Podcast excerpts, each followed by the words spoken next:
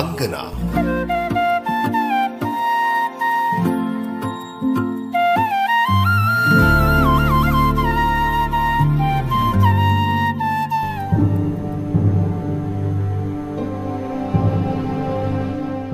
നമസ്കാരം.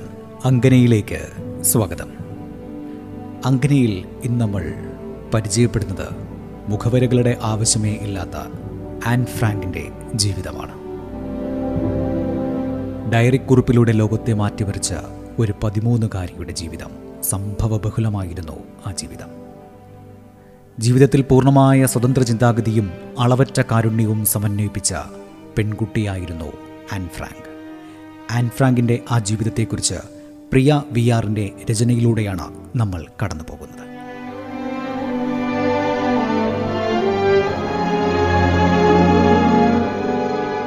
ഒന്നാം ലോക മഹായുദ്ധത്തിൽ ജർമ്മനിയുടെ പരാജയത്തിന് കാരണം യഹൂദരാണെന്നും ജർമ്മനിയുടെ ഉജ്ജ്വല ഭാവിക്ക് യഹൂദരില്ലാത്ത ഒരു രാഷ്ട്രം കെട്ടിപ്പടുക്കുകയാണ് വേണ്ടതെന്നുമുള്ള പ്രചാരണം ജർമ്മനിയിലാകെ പടർന്നു.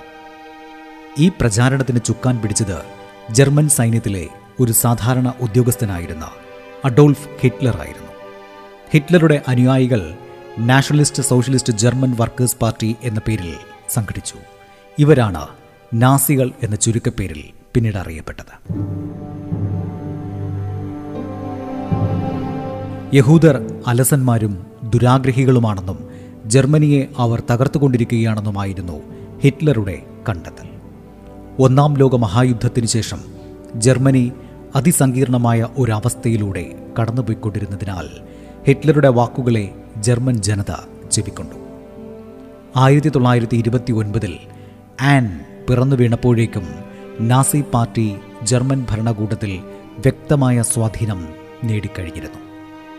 ആയിരത്തി തൊള്ളായിരത്തി മുപ്പത്തി മൂന്നിൽ നാസികളുടെ തലവനായ ഹിറ്റ്ലർ ജർമ്മൻ ചാൻസലറായി അധികാരത്തിലേറിയ ശേഷം നാസിസം ജർമ്മൻ ജനതയുടെ ഔദ്യോഗിക തത്വശാസ്ത്രം തന്നെയാക്കപ്പെട്ടു. നാസി പാർട്ടിയുടെ ന്യൂറംബർഗിൽ നടന്ന ആയിരത്തി തൊള്ളായിരത്തി മുപ്പത്തിയഞ്ചിലെ വാർഷിക സമ്മേളനത്തിലാണ് ന്യൂറംബർഗ് നിയമസംഹിത അവതരിപ്പിക്കപ്പെട്ടത്. ഇതിലൂടെ ആന്റിസെമറ്റിസം അഥവാ ജൂതവെറി എന്ന തത്വശാസ്ത്രം നാസികൾ ബോധപൂർവം ഓരോ ജർമ്മൻ പൗരനിലും കുത്തിവച്ചു. ജർമ്മൻ ഭരണഘടന പോലും യഹൂദരെ ഒറ്റപ്പെടുത്തുന്ന തരത്തിൽ തിരുത്തപ്പെട്ടു.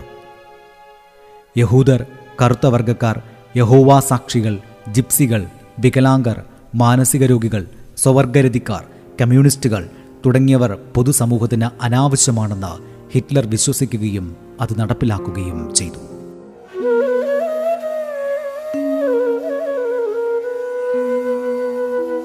പുണർന്നു പെറുമെല്ലാമൊരിനമാം പുണരാത്തത് ഇനമല്ലിനമാമിങ്ങൊരിണയാർന്നൊത്തു കാൺമതും. ഓരോ ഇനത്തിനും മെയ്യുമോരോ മാതിരിയൊച്ചയും മണവും ചുവയും ചൂടും തണുവും നോക്കുമോർക്കണം. തുടർന്നോരോന്നിലും വെവ്വേറടയാളമിരിക്കയാൽ അറിഞ്ഞിടുന്നു വെവ്വേറെ പിരിച്ചോരോന്നുമിങ്ങു നാം. പേരൂരു തൊഴിൽ ഈ മൂന്നും പോരുമായതു കേൾക്കുക. ആരു നീ എന്നു കേൾക്കേണ്ട. നേരുമേ തന്നെ ചൊൽകയാ ഇനമാർന്നുടൽ താൻ തന്റെ ഇനമേതെന്നു ചൊൽകയാൽ. ഇനമേതെന്നു കേൾക്കില്ല. നിനവും കണ്ണുമുള്ളവർ. പൊളി ചൊല്ലുന്നിനം ചൊൽവതിഴിവെന്നു നിനക്കയാൽ. ഇഴിവില്ലിനമൊന്നാണു പൊളി ചൊല്ലരുതാരുമേ. ആണും പെണ്ണും വേർതിരിച്ചു കാണും വണ്ണമിനത്തെയും കാണണം കുറികൊണ്ടിമ്മട്ടാണു കൊണ്ടിമ്മട്ടാണു നാമറിയേണ്ടത്.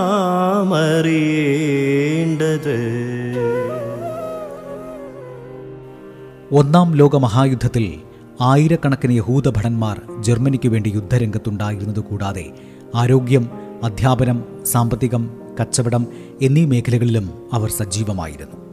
എന്നിട്ടും അടിസ്ഥാന മനുഷ്യാവകാശം പോലും യഹൂദർക്ക് നിഷേധിക്കുന്ന തരത്തിലായിരുന്നു ഹിറ്റ്ലറുടെ നേതൃത്വത്തിലെ ആര്യവത്കരണം അഥവാ വംശശുദ്ധീകരണം നടന്നത്. ജർമ്മനിയിലെ നാസികളുമായി ബന്ധപ്പെട്ട വാക്കാണ് ആര്യവത്കരണം. അനാര്യന്മാർ അഥവാ ആര്യന്മാരല്ലാത്തവരെല്ലാം രാജ്യത്തു നിന്നും ഉന്മൂലനം ചെയ്യുന്നതിലൂടെ രാജ്യം ആര്യന്മാരുടേത് മാത്രമാക്കുക എന്നതായിരുന്നു ഇതിലൂടെ ലക്ഷ്യമിട്ടത്. ജർമ്മനിയിൽ അനാര്യന്മാരുടെ പട്ടികയിൽ ഉൾപ്പെട്ടവരിൽ ഒന്നാം സ്ഥാനത്ത് വന്ന ഹതഭാഗ്യരായിരുന്നു യഹൂദ സമൂഹം അതായത് ജൂത സമൂഹം. യഹൂദനായി പിറന്നു എന്നതായിരുന്നു അവർ ചെയ്ത കുറ്റം.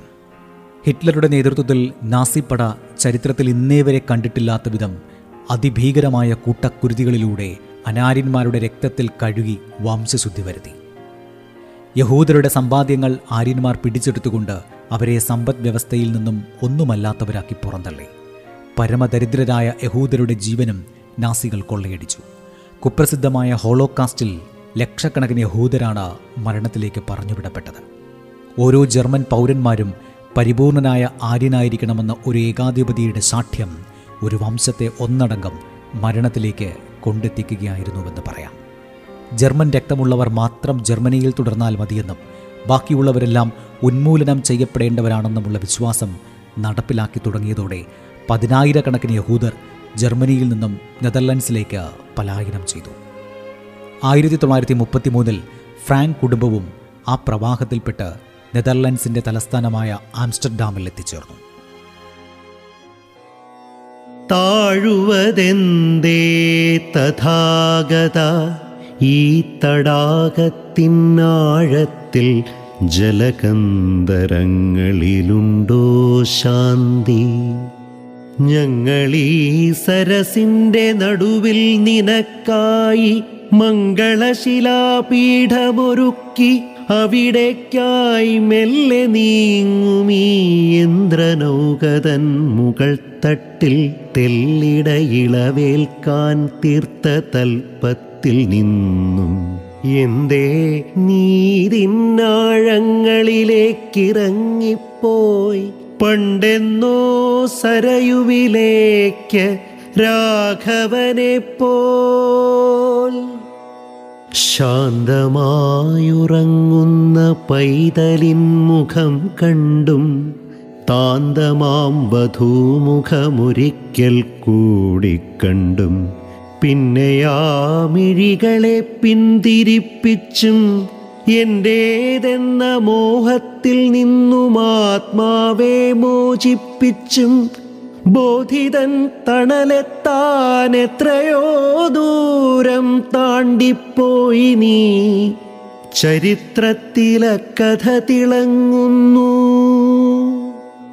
ആക്രമിക്കുക കീഴടക്കുക സ്നേഹത്തിനാൽ ആയുധത്തിനാലല്ലെന്നൊരു ജേതാവിൻ ദുഃഖം. അക്ഷരങ്ങളായേറ്റുവാങ്ങിയ ശിലയുടെ നെറ്റിയിലുദിച്ചു നിൻ കരുണാമയരശ്മി. അക്കുറിമാനങ്ങളും മാഞ്ഞുമാഞ്ഞില്ലാതെയായി അല്പജ്ഞർ ഞങ്ങൾക്കതു കൗതുക പുരാവസ്തു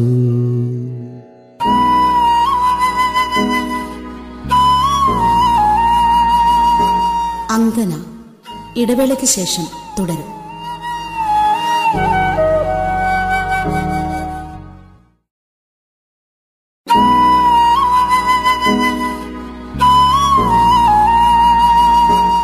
അങ്കന തുടരുന്നു.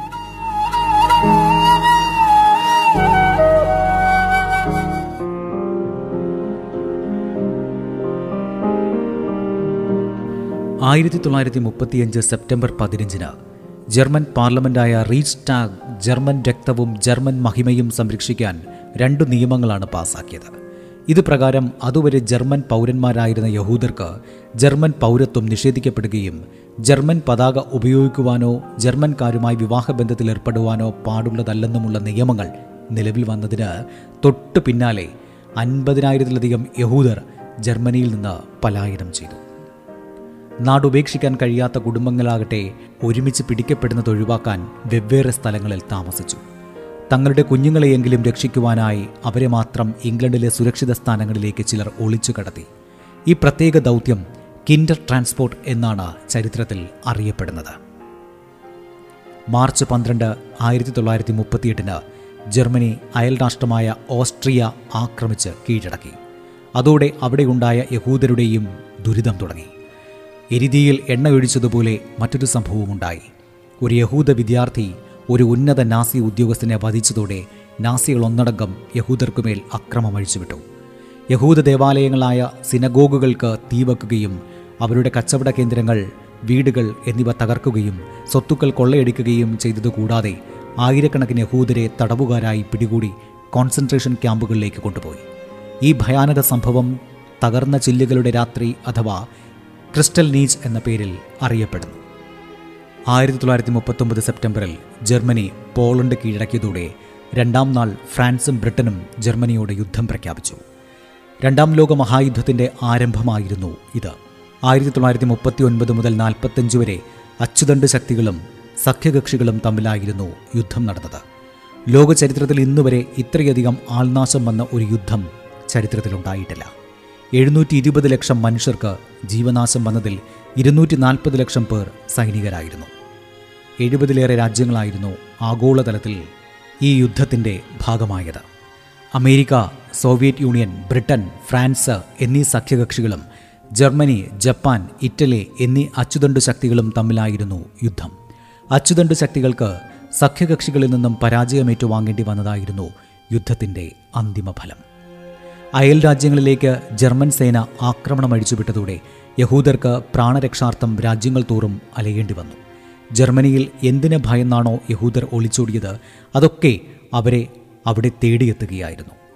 അവരുടെ തൊഴിൽ അവരിൽ നിന്നും എടുത്തു കളഞ്ഞു ജൂതർക്ക് പ്രവേശനമില്ല എന്ന ബോർഡുകൾ മിക്ക സ്ഥലങ്ങളിലും പ്രത്യക്ഷപ്പെട്ടു തുടങ്ങിയതോടെ അവരുമായുള്ള വാണിജ്യ കച്ചവട ഇടപാടുകൾ നിയമവിരുദ്ധമായി. യാത്ര ചെയ്യുവാനോ പൊതുസ്ഥലങ്ങൾ ഉപയോഗിക്കുവാനോ അനുവാദം നിഷേധിക്കപ്പെട്ട് അവരുടെ വ്യക്തിത്വത്തെ തകർത്തുടയ്ക്കും വിധം പീഡനങ്ങളുടെ പരമ്പര തന്നെയായിരുന്നു പിന്നീട് അങ്ങോട്ട് അരങ്ങേറിയത് യാതനകൾക്കൊടുവിൽ തടവുകാരായി പിടിക്കപ്പെട്ട കുടുംബങ്ങളെ പൊതുനിരത്തിലൂടെ വിലങ്ങുകളോടെ നടത്തിച്ചു. തുടർന്ന് കുപ്രസിദ്ധമായ നാസി തൊഴിൽ ക്യാമ്പുകളിലേക്കും അവിടെ നിന്നും ഗ്യാസ് ചേംബറുകളിലേക്കോ നിത്യനരകമായ മറ്റു ക്യാമ്പുകളിലേക്കോ അയക്കപ്പെട്ടു. യഹൂദരുൾപ്പെടെയുള്ള രാഷ്ട്രീയ എതിരാളികളെ വേരോടെ നശിപ്പിക്കാനായി ജർമ്മനിയിലും ജർമ്മൻ അധിനിവേശ പ്രവിശ്യകളിലും ആയിരക്കണക്കിന് കശാപ്പുശാലകൾ കോൺസെൻട്രേഷൻ ക്യാമ്പുകൾ എന്ന പേരിൽ കെട്ടിപ്പൊക്കി. ഇതിനെ നാസികൾ ജൂതപ്രശ്നത്തിന്റെ അന്തിമ ഉത്തരം എന്നാണ് വിശേഷിപ്പിച്ചത്. അറിവാമാഴിയിൽ നിന്നു വരുമെല്ലാവുടമ്പിനും കരുവാണിനം ഈ നീരിൻ നിരതാൻ വേരുമായിടും. അറിവാം കരുവാൻ ചെയ്ത കരുവാണിനമോർക്കുകിൽ. കരുവാർനിനിയും മാറി വരുമീ വന്നതൊക്കെയും. ഇനമെന്നിതിനെ ചൊല്ലും നിന്നതെന്നറിയിക്കയാൽ ഇനമില്ലെങ്കിലില്ലൊന്നുമിന്നതെന്നുള്ളതൂഴിയിൽ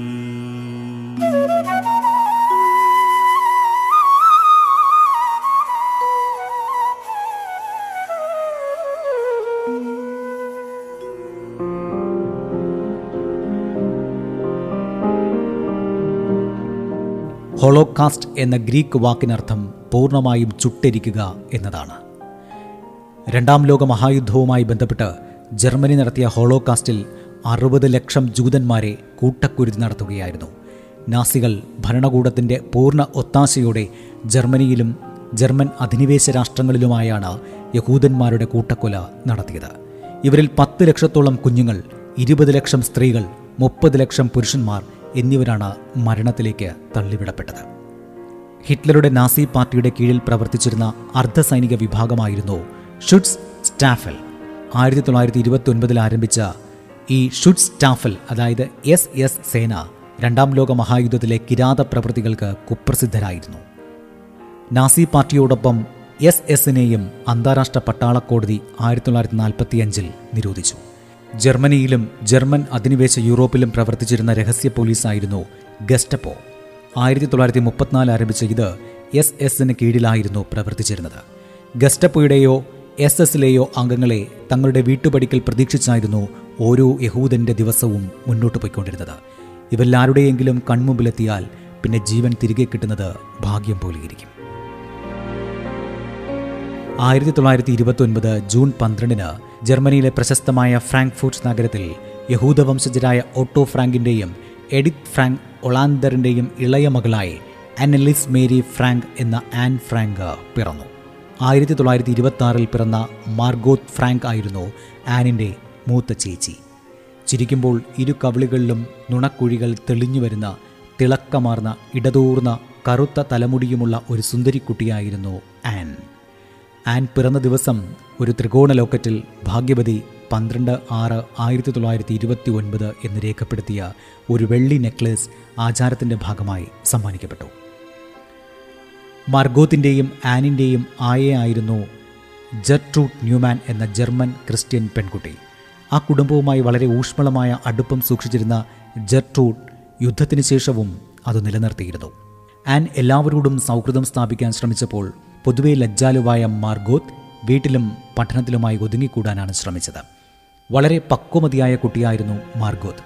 ആനാകട്ടെ സ്വപ്നലോകത്ത് ഒരു ചിത്രശലഭത്തെ പോലെയും ഈ വൈരുദ്ധ്യങ്ങൾക്കിടയിലും ഒരു കാര്യത്തിൽ ഇരു സഹോദരികൾക്കും ഒറ്റ അഭിപ്രായമായിരുന്നു അച്ഛനായ ഓട്ടോ ഫ്രാങ്കിനോടുള്ള സ്നേഹത്തിന്റെയും ബഹുമാനത്തിന്റെയും കാര്യത്തിൽ അച്ഛനെ ഇരുവരും അത്രത്തോളം സ്നേഹിച്ചിരുന്നു ഒരുപക്ഷേ അമ്മയെക്കാളും black milk of morning we drink you at dusk time We drink you at noon time and down time. We drink you at night. We drink and drink.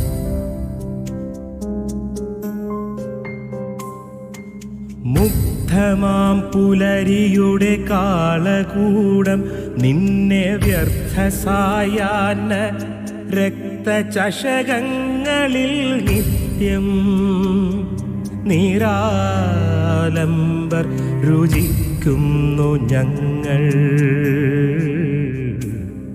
കറുത്ത മരണത്തിൻ കൊടും കാളകൂടം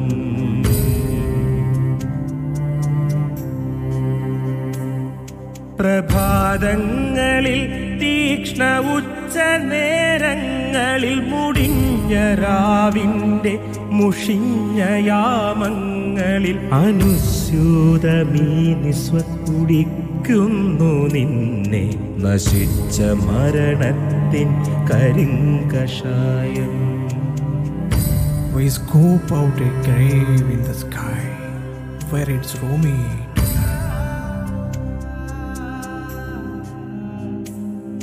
കറുത്ത രാത്രിയുടെ നരച്ച മേലാപ്പിൽ പിഴച്ച ജന്മത്തിൻ ദ്രവിച്ച കൂന്താലിയ കുഴിച്ചൊരാഴ കുഴിമാടവീ ജീവൻ വെടിഞ്ഞ എല്ലിൻ കൂട് നിവർന്നൊന്നുറങ്ങുവാ നിവർന്നൊന്നുറങ്ങുവാൻ